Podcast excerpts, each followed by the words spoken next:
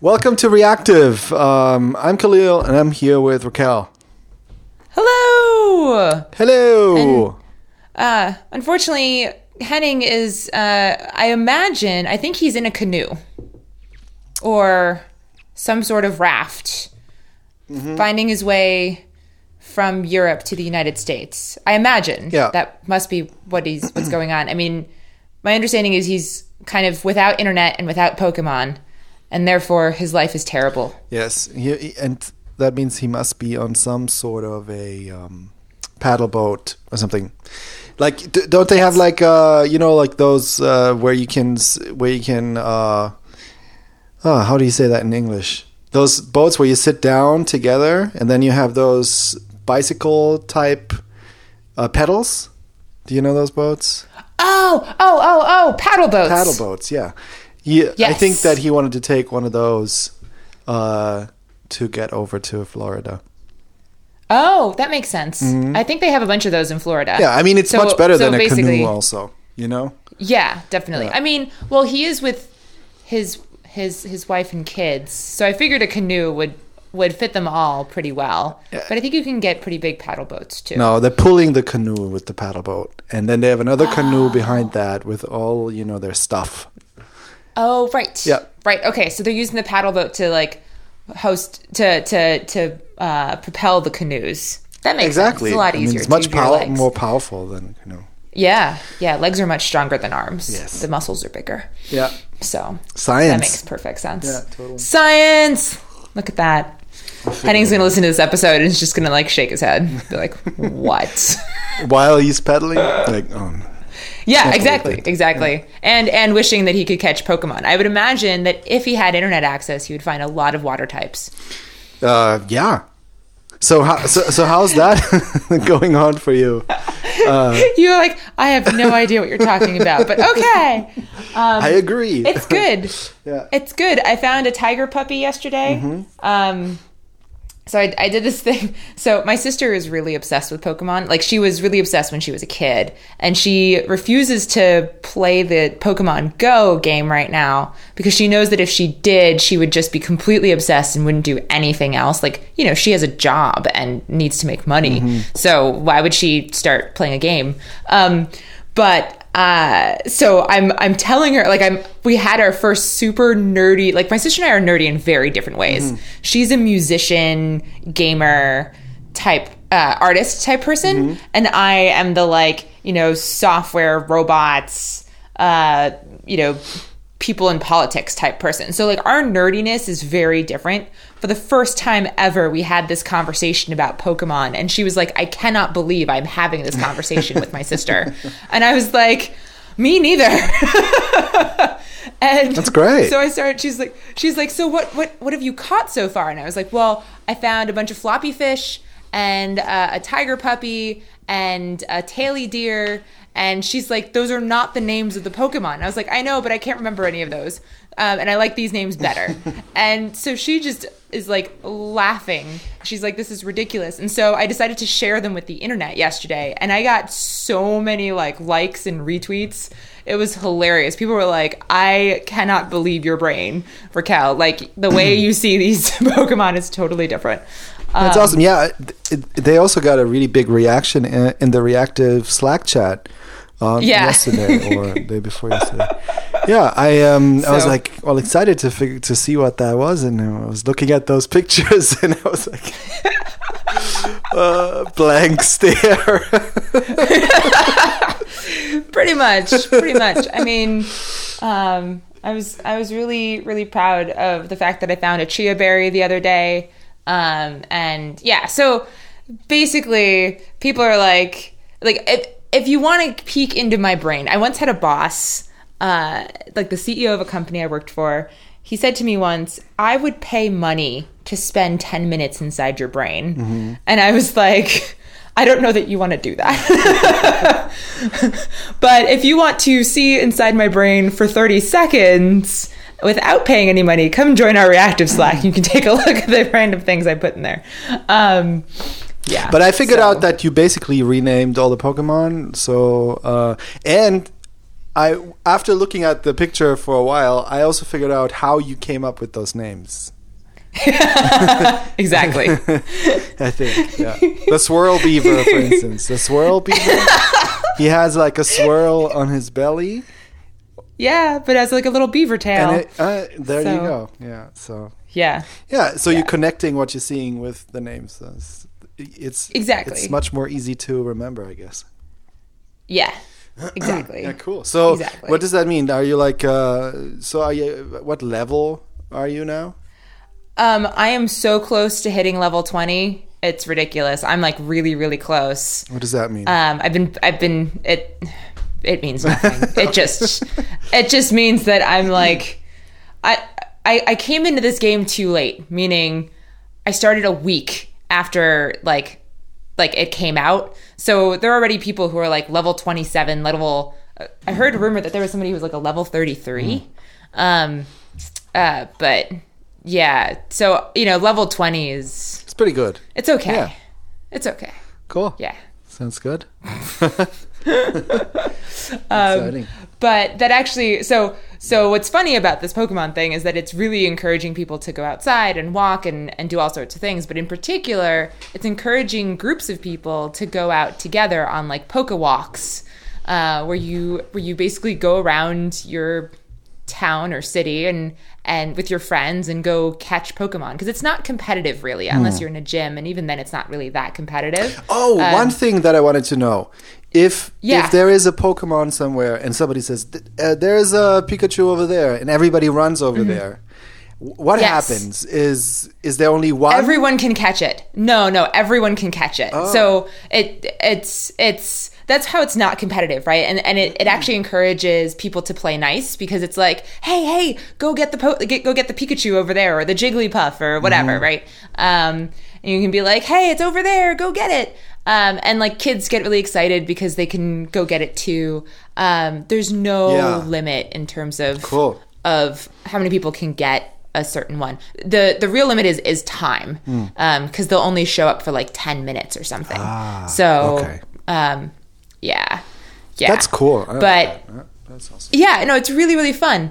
Um, but more importantly, uh, last week, the entire NPM, like all of the people at NPM, all the employees of NPM were together in the same space um, for a few days.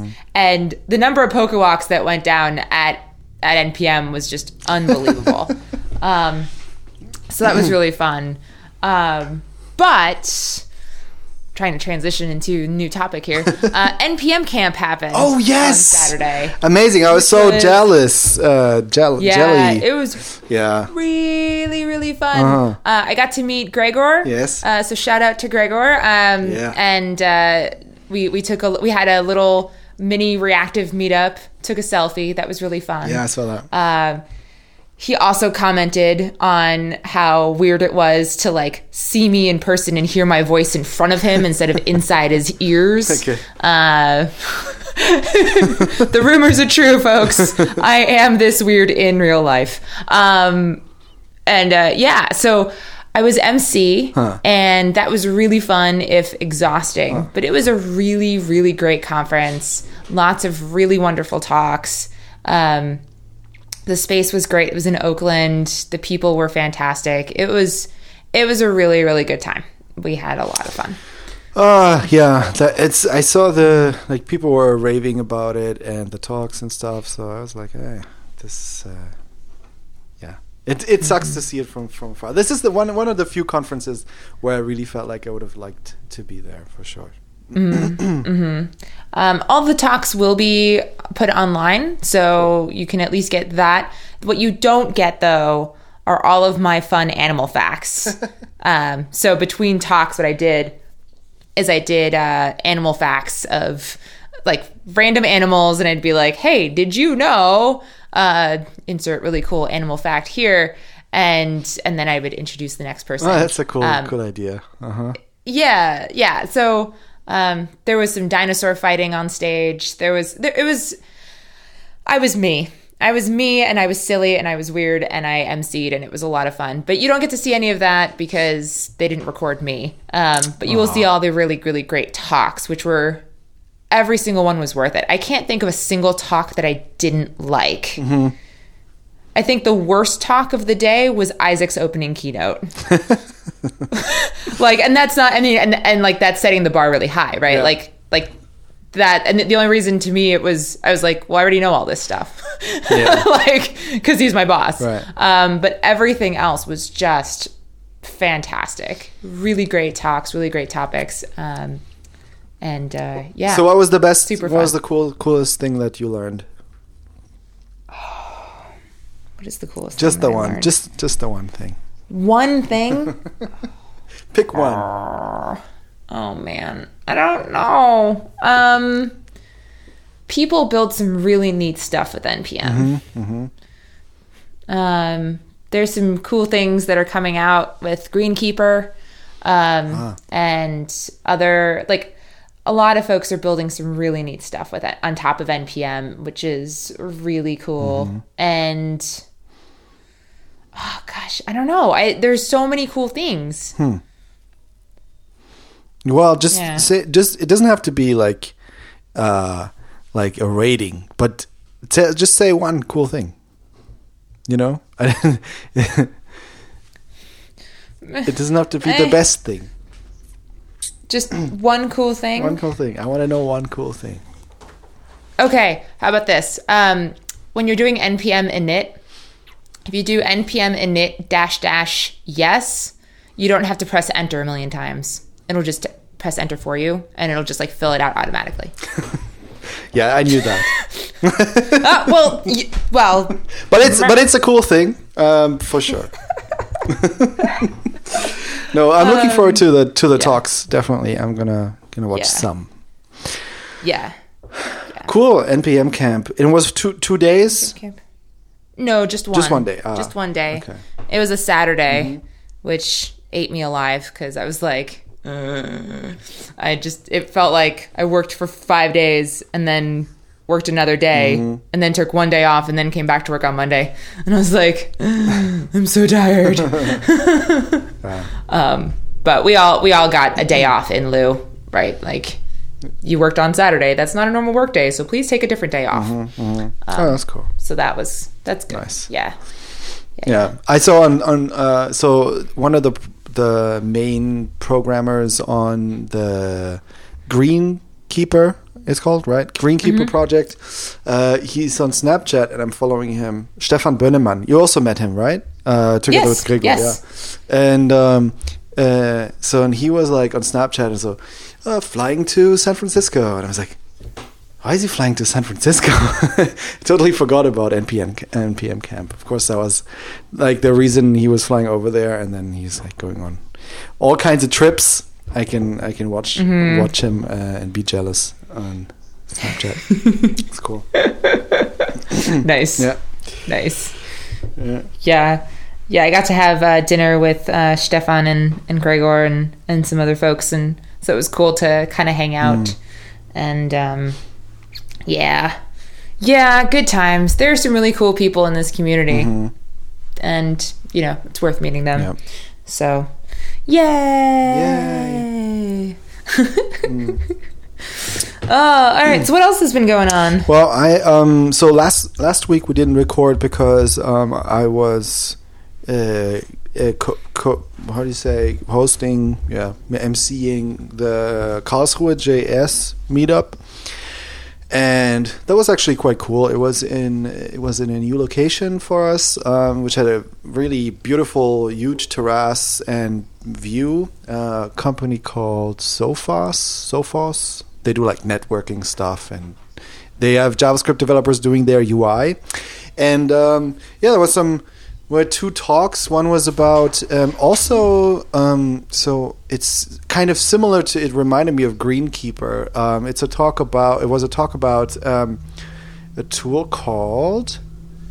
No, I forgot the name, but it's it's it also kind of hooks into your GitHub, and when you when you um, when you push a, when you push a pull request or yeah pull request or a branch or something like that, what it does it checks your code for security vul- vulnerabilities and also if you want it also checks for the licenses that are used by your dependencies which which is pretty good. It's like it's really good to have if you have like a very strict legal department in your company and you're using npm and and, and node and stuff because because if the license changes sometimes there's a gpl license or something like that you don't necessarily want to use that as a company.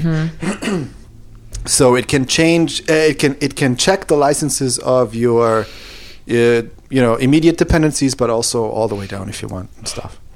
And uh, yeah so that was that was interesting. And then uh, we also got like a deep dive into the chrome de- developer tools like a whole bunch of features which which I didn't know about. Uh, like the Chrome developer tools are really insanely powerful. It's it's really crazy, like the stuff you can do. Uh, there was, for instance, one thing where uh, sometimes w- when you when you design. Um, this is something that's quite common, like in an ag- agency, when you have to like, kind of uh, churn out all those websites, and you design like a navigation that has like a hover effect. But the hover effect is triggered by JavaScript, and you want to style that hover effect, it's difficult to do that because once you remove the mouse, then you know the hover effect is gone, and you can't use the the hover kind of pseudo class and CSS and stuff. There is mm-hmm. there is like there's like a way to like you press F8 or something like that, and it just sets it just stops the JavaScript execution, and you can style the hover effect and stuff like that, and like all kinds of other stuff where you can we can kind of break set a break break point in your JavaScript by clicking right clicking on a DOM element that is constantly animating, for instance, and you can figure out where that happens in your code and so all kinds of crazy stuff. So that was that was really cool, and uh, it was kind of um, a little bit sad also because it was. Uh, currently, I'm the only organizer of that meetup because the other one is in, in is like doing this whole digital native, uh, di- digital uh, nomad kind of thing where he's in Bali and working from there, and uh, so I had to tell everybody that this is the last meetup for for a while because because of the baby, and um, but it was really nice hanging out with everybody and kind of meeting up with the community and so really enjoyed it. It's it's it's really it's really cool to do that. It was a um, a me- we didn't do a meetup in a in a long time, so it was really it was really awesome. Yeah, Cool. yeah. Cool. I, you were talking about um, like uh, on a when you push something by Git. Yeah. I built this thing last week. Um, so last week npm did a uh, we called it the WD40 uh, Tools Week. So WD40. Um, I don't know if you have it in other countries, but in the U.S., it's kind of the opposite of duct tape. Um, so duct tape is the thing that you use to like stick things together when they're like falling apart.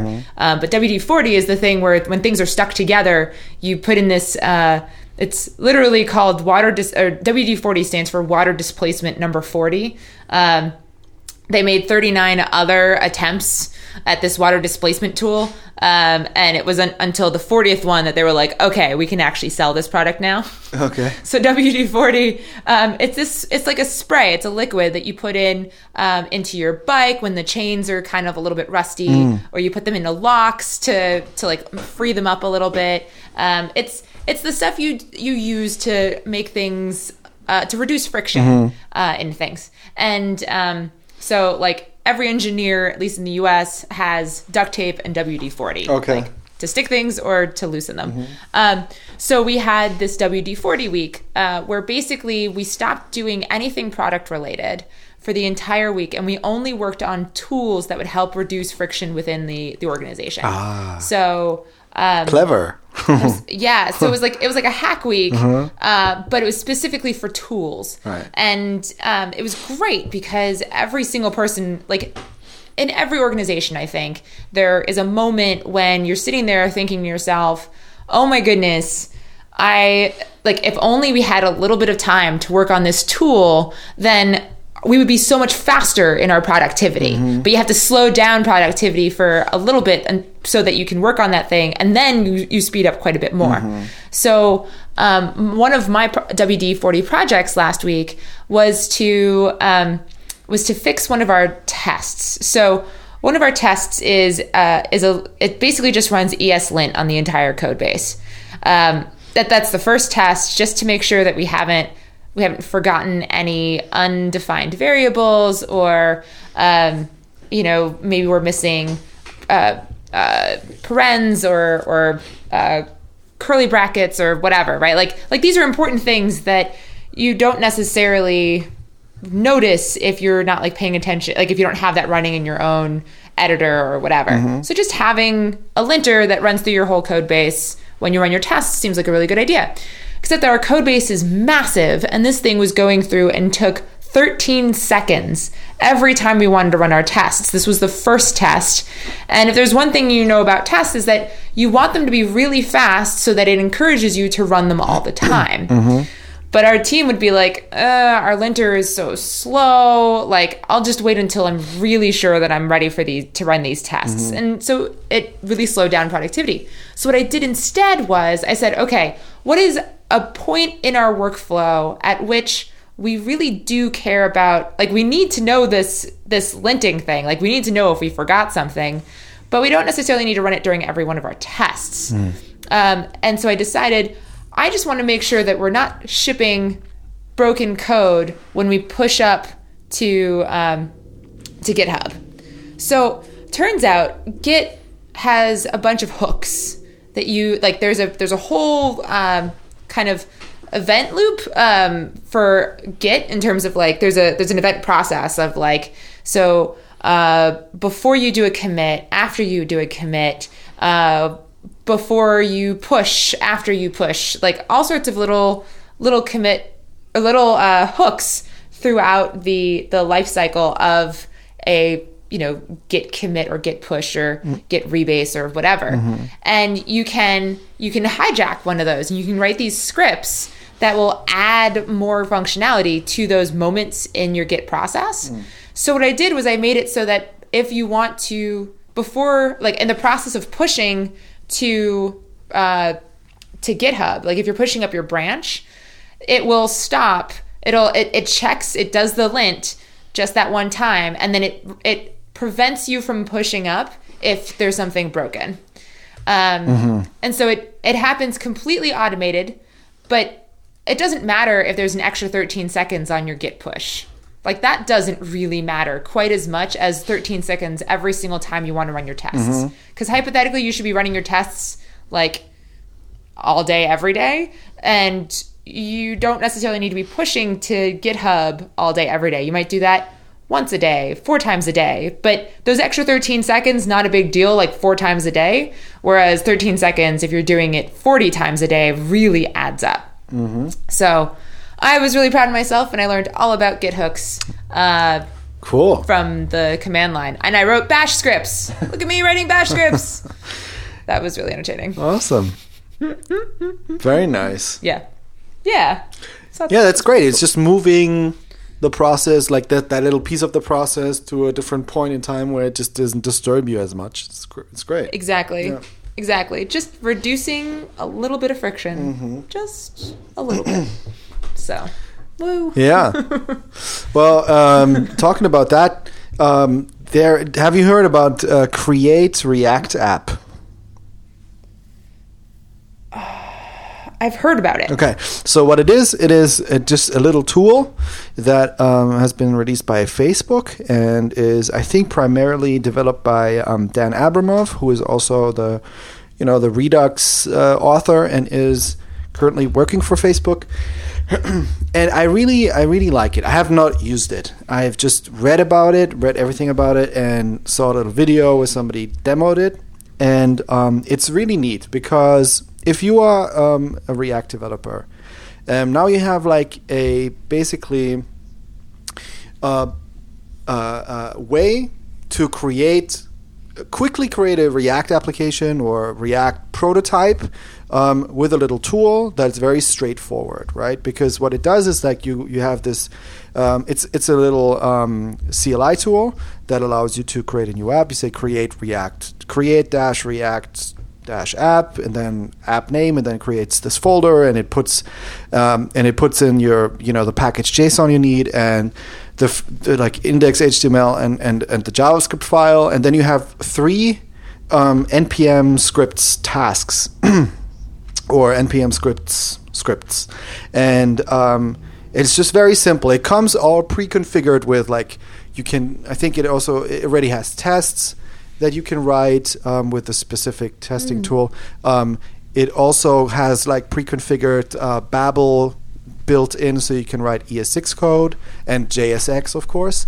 And it also, um, uh, yeah, I think that's basically it. So you can basically, and it just uh, creates like a super simple React app for you, and you can just start hacking and, and, and just build it out, right? So it doesn't have it doesn't have Redux or it doesn't have like billion like tools and JavaScript extensions and blah blah blah. Like it's just very straightforward. It has I think lint yeah linting is in there also. Like there's just like just a really neat like small subset of um, JavaScript tools kind of pre-configured for you and built in that uh, will help you create this app and create some good code. And also, I, I, it also has like a build npm build uh, script so that you can create production code from what you're writing. Right. So those three, those two things. It has the npm start to start a server, and so you can see what you're doing.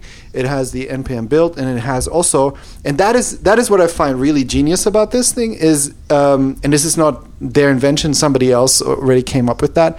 Um, it's called um, that. It's also another npm task that's called eject. So you can say npm run eject, and what that does is that it takes all the configuration f- uh, files, which are not located in your directory when you just create a React app with this uh, tool.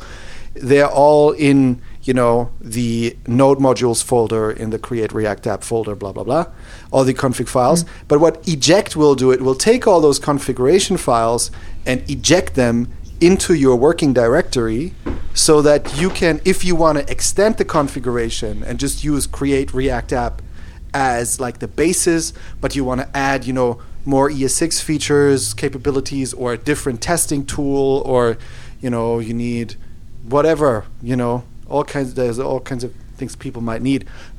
you can just use that that as a basis, and then continue to configure that and use mm. create React app as kind of the starting point. So I, fi- I find this there's some really neat ideas in there and some really good like minimal defaults in order to cre- to start writing a, a React application. Cool. That's always nice. I think anything that reduces the um, the the barrier to entry is a really good thing for any new technology. Yeah, exactly. and I Um, think that, that yeah. Dan is actually really concerned with how beginners kind of look at uh, React and, and what kind of obstacles they, they have and how they can get into React quicker and stuff like that. And I think this Mm-hmm. absolutely uh, helps a lot. And it also will help, you know, in the long run, it will help to make all these React projects like more cohesive. Like the code will look similar, the linting is going to be similar, and stuff like that. You know, yeah. Mm-hmm. Which is which is great. There's just like because there's just you always have so much choice in JavaScript, and and there's so many things that just get reinvented, reinvented, always the same thing, and it's good to just give them like, here are our recommended defaults. Just use that and just write your application. So mm-hmm. yeah, I'm a huge fan of that. That's cool. That's cool. yeah. Um, oh, um, so I didn't participate at all this year, but uh, someone on the Reactive Slack mentioned it, so I feel like I should at least say something about it. Um, NodeBots Day happened uh, this past weekend and the weekend before. I think uh, different cities had to schedule it on different weekends, so it wasn't quite the global one day phenomenon that it has been in the past. Uh, but apparently, it was really, really cool. Um, I know that a lot of people were really excited about using the Johnny Five Inventors Kit from SparkFun. Um, specifically, I know that um, a lot of cities throughout the United States uh, participated. I know that there were a bunch of cities outside of the United States as well. Uh, I have no numbers. I have no idea how many people participated around the world or uh, even that many of the projects, but it seemed like it was really cool and really fun and people had a blast. So that's your International NodeBots Day recap. Cool. Yeah, you're not really so involved or not really working on any NodeBot stuff, right? Not anymore. No, no. I've been I've been really busy. I'm uh I'm I'm actually really excited because in a few weeks I'll be speaking at JSConf Iceland, um, and I'll be giving my first technical but not robot related talk. Ooh. Uh, in like years. Cool. So I'm really excited about that. And um, What is it going to be about yeah. though? um, it's going to be about NPM. Ah. Uh, I'm going to talk about the NPM website, and uh, I I need to send the the talk title and description to the organizers because right now it still says TBA, but. Um, it's basically a, a discussion about the lessons that I've learned in the process of building the NPM website. it's been it's been two and a half years of blood, sweat, and tears, and mm. I have learned a lot mm. about building a web application and scaling a web application and working with humans and computers and all sorts of things. So I actually don't think I have enough time for all of the lessons I've learned. So I'm just going to have to pick like my favorite lessons. Um, Yeah. nice. so we'll see. But I'm I'm stoked. It's gonna be it's gonna be really cool. Are you also going to give the same talk at JSConf Asia? Yes. Okay. Yes. When is what, I'm gonna give so when are those uh, conferences happening actually? So JSConf Iceland is in August, uh, at the end of August. So it's in like three mi- three weeks from now, and then uh, JSConf Asia is in November, um, and that'll be kind of over Thanksgiving, uh, American Thanksgiving. So that'll be interesting. it's a good thing I'm not really that obsessed with turkey, um, and uh, yeah, so that's going to be really really fun. I've heard nothing but amazing things about both or about JSConf Asia uh, from people who've gone in the past. Uh, I'm sure JSConf Iceland is also going to be amazing, but this is the first time that they've done that conference, so that'll be cool too. Um, and uh, yeah, yeah, so I'm I'm excited about that. Are you, uh, Kahlil, are you are you going to any more conferences this year? Um, I don't think so. No, this year no, because the the baby is supposed to come in September, and then Mm. there's nothing really else besides that in my, in my free time. I think. What? For a while. Really? Uh, I don't. I don't understand. Um, oh, okay. yeah, Um, but I'm looking forward to JSConf EU, which is going to happen next year. I think in May or March or May or March. Okay. something like that. Yeah, Cool. Yeah, yeah. um, I may or may not. Hint, hint. Be in Europe in January, Ooh, for what? but I can't. I can't say yet. And but and you can also not say for what. Nope. Oh, yeah. But I may or may not be there for some short period of time for you know some sort of event Huh. that involves people. Some conference.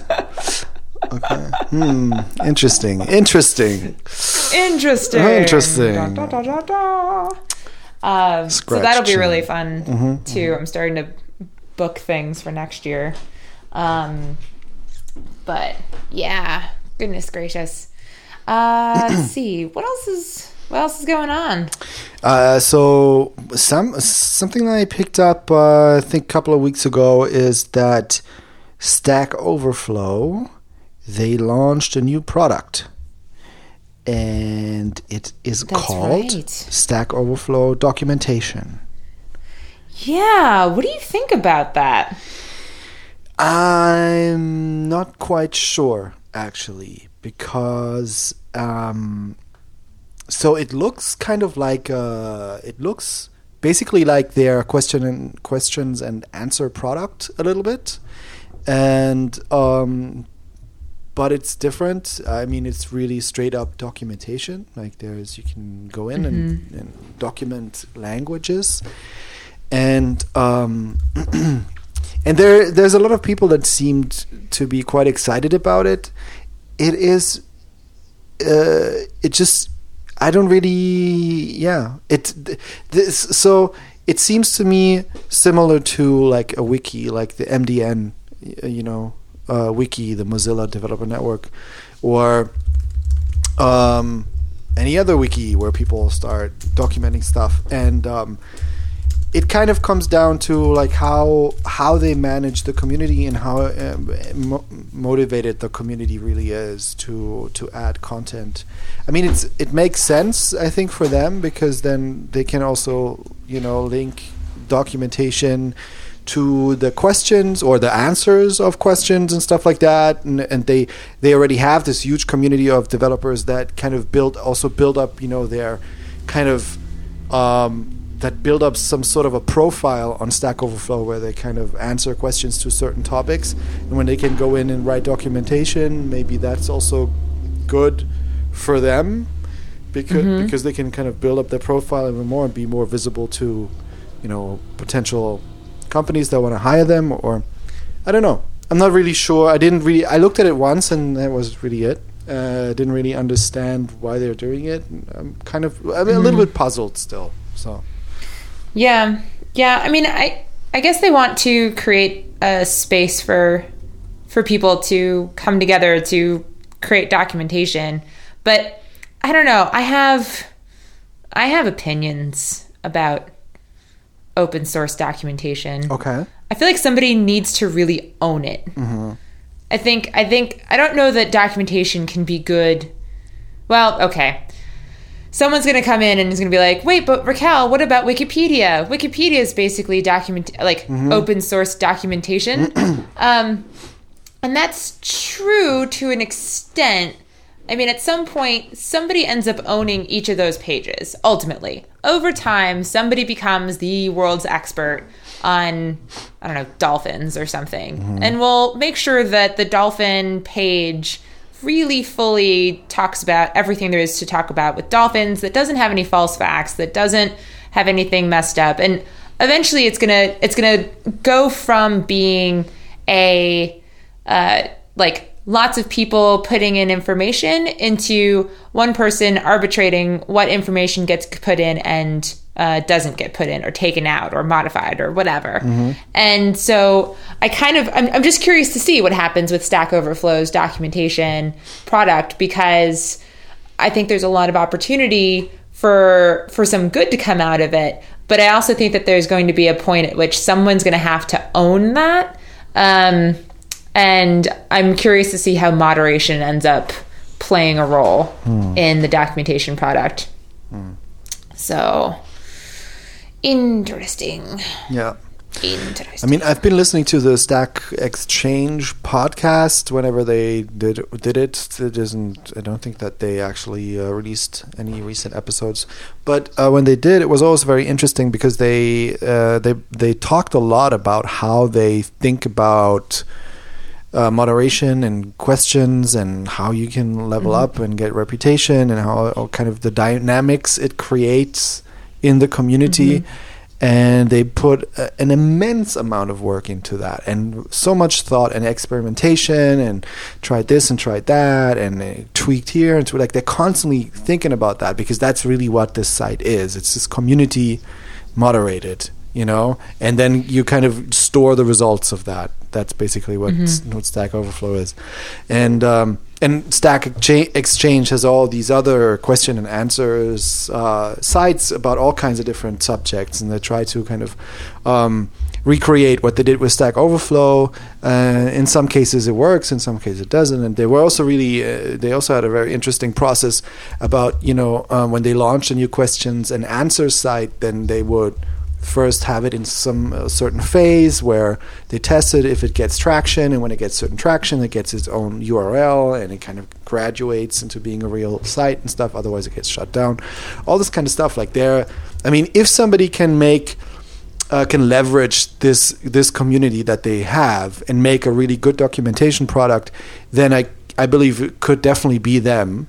Um, and then of course I, i'm just seeing here that that you can earn reputation which um, uh, and and this co- uh, reputation can be earned by contri- contributing uh, com- contributing to documentation that is cited in answers, contributing to examples that are upvoted, having your changes reviewed and approved.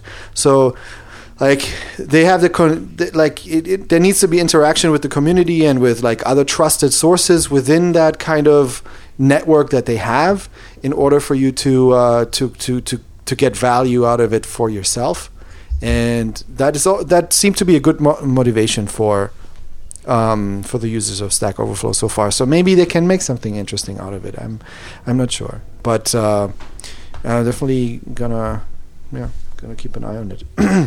Mm-hmm. yeah, Yeah. Yeah. I definitely totally believe in those people though. Like the the the the developers there are really amazing. Like really Mm-hmm. cra- crazy teams. Woo. Yeah. um, what else?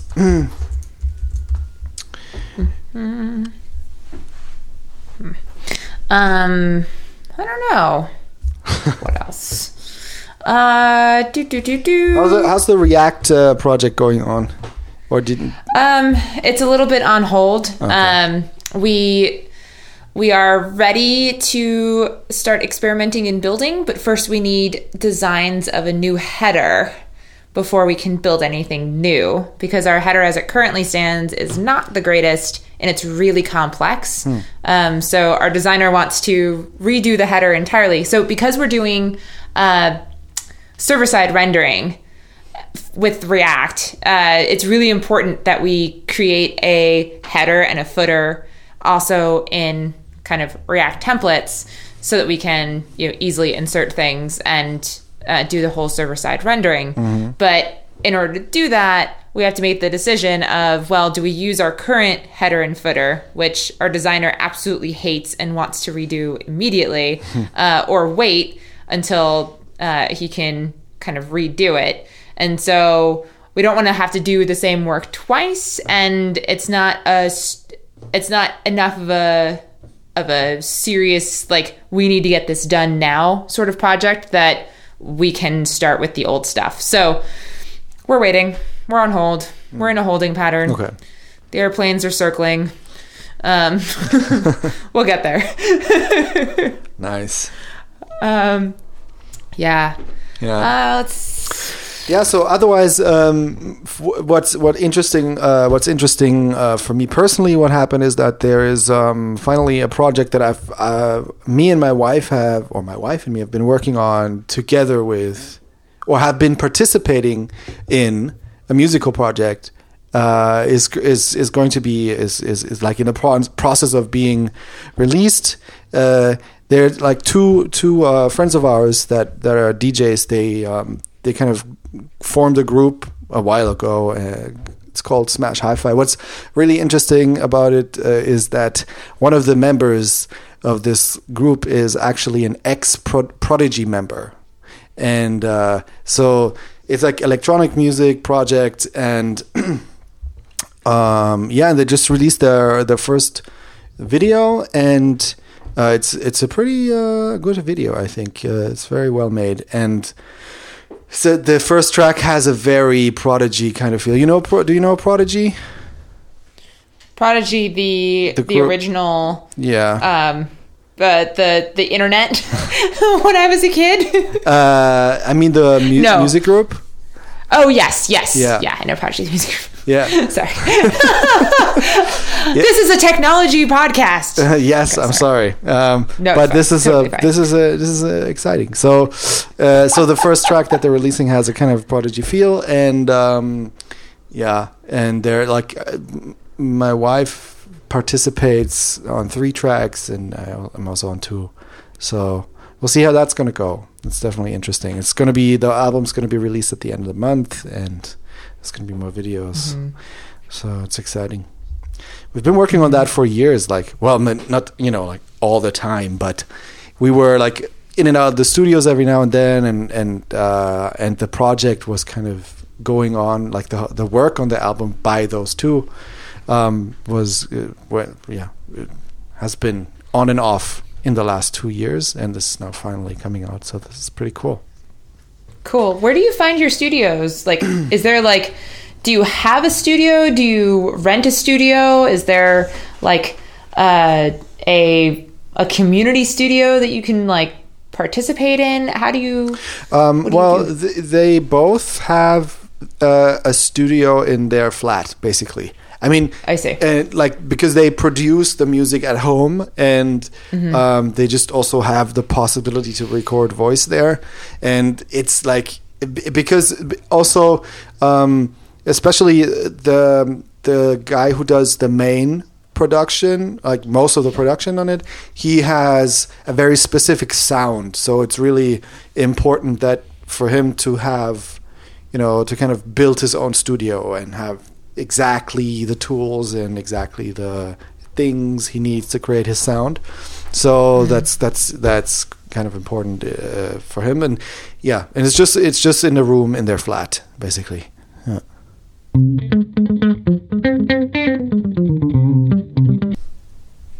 Hello. Hello. Hi. Hey. Excellent. Yeah. Okay. I- for some reason, my internet connection is crapping out.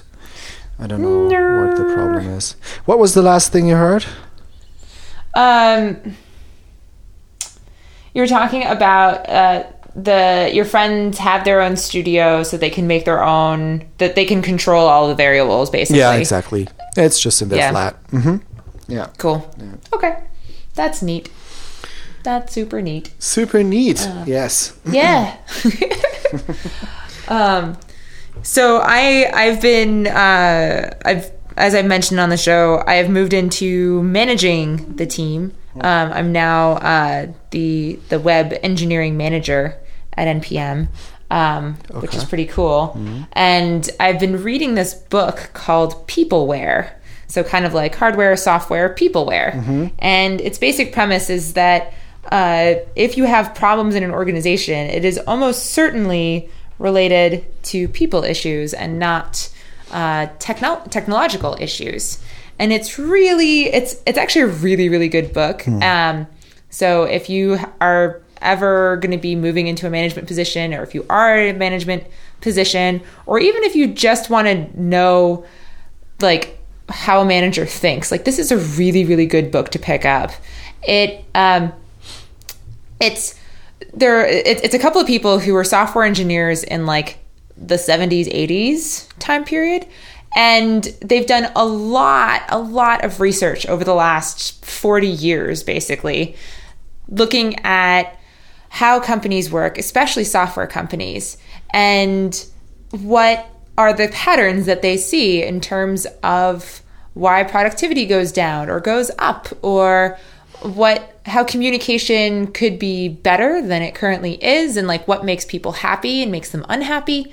Um, and it's really really fascinating. And sometimes it comes across as like well duh. But then you realize that there are so if it was such a duh aha like or if it was such a duh sort of thing why is it that so many companies don't do it?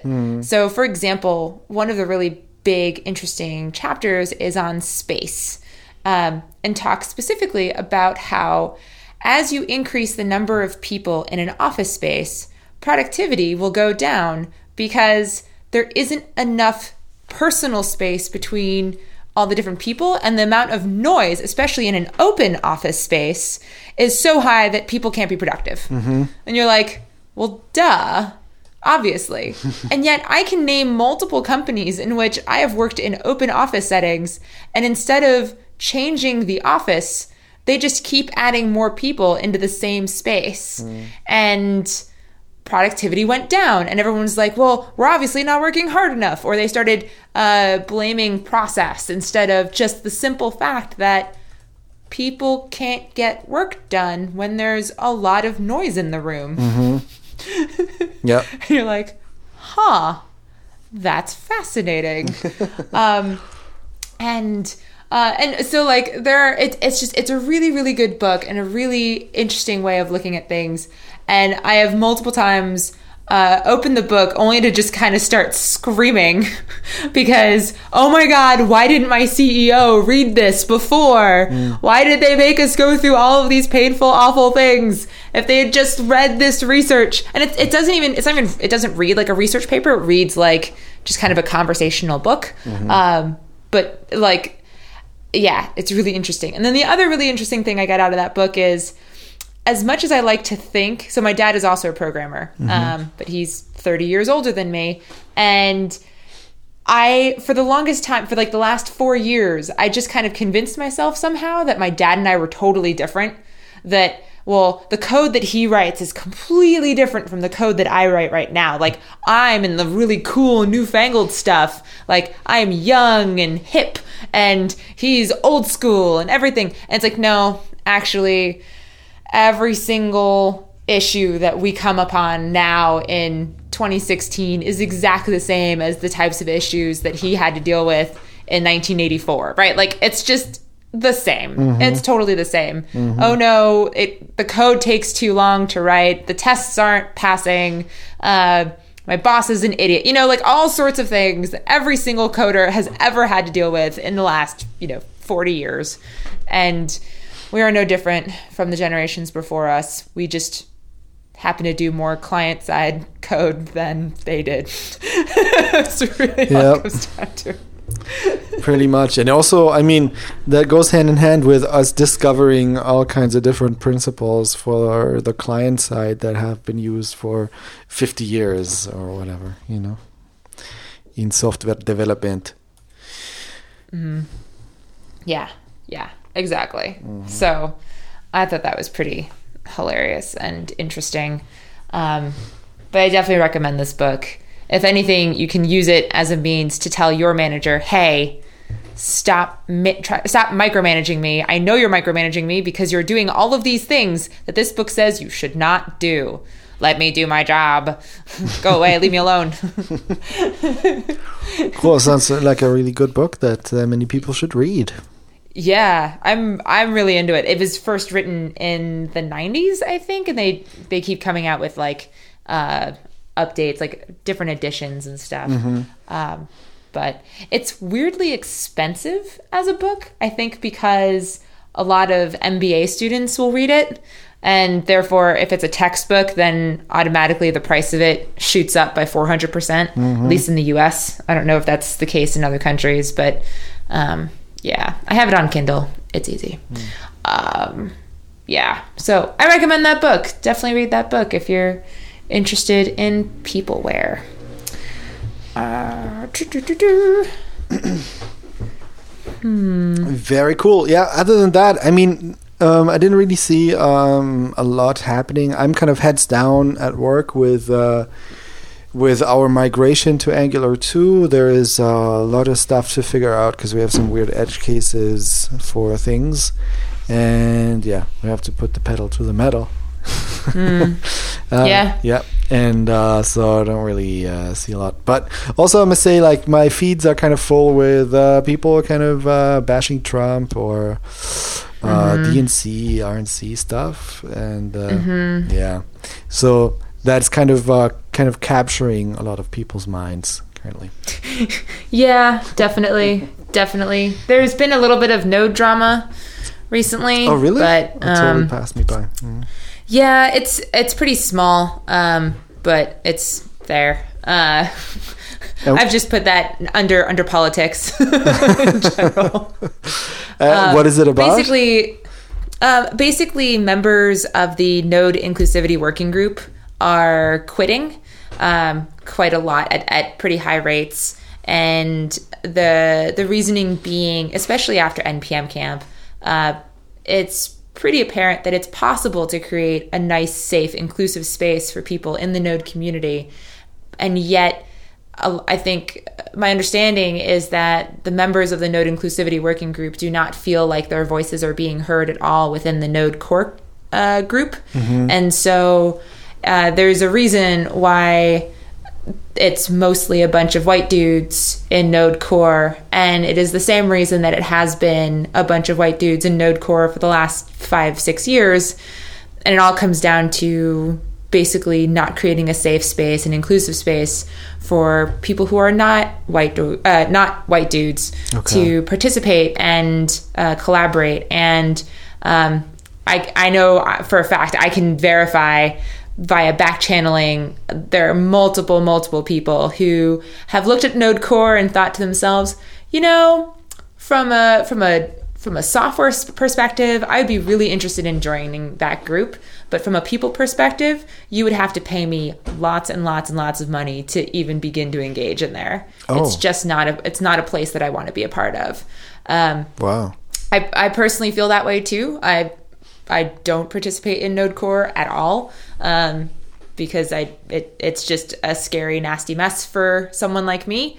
Um, so it's it's interesting. There are of course a lot of people who are in Node Core who are like, "What do you mean? I don't understand. I've never had any problems." so obviously it can't be that bad. And meanwhile, a whole bunch of like uh, other people are like, that's exactly the problem. The fact that you don't see a problem is the problem. Um, and ultimately, ultimately, it comes down to telling people. And there was actually a talk about this at NPM Camp along the lines of the way to create an inclusive space is to exclude people who don't want it to be inclusive.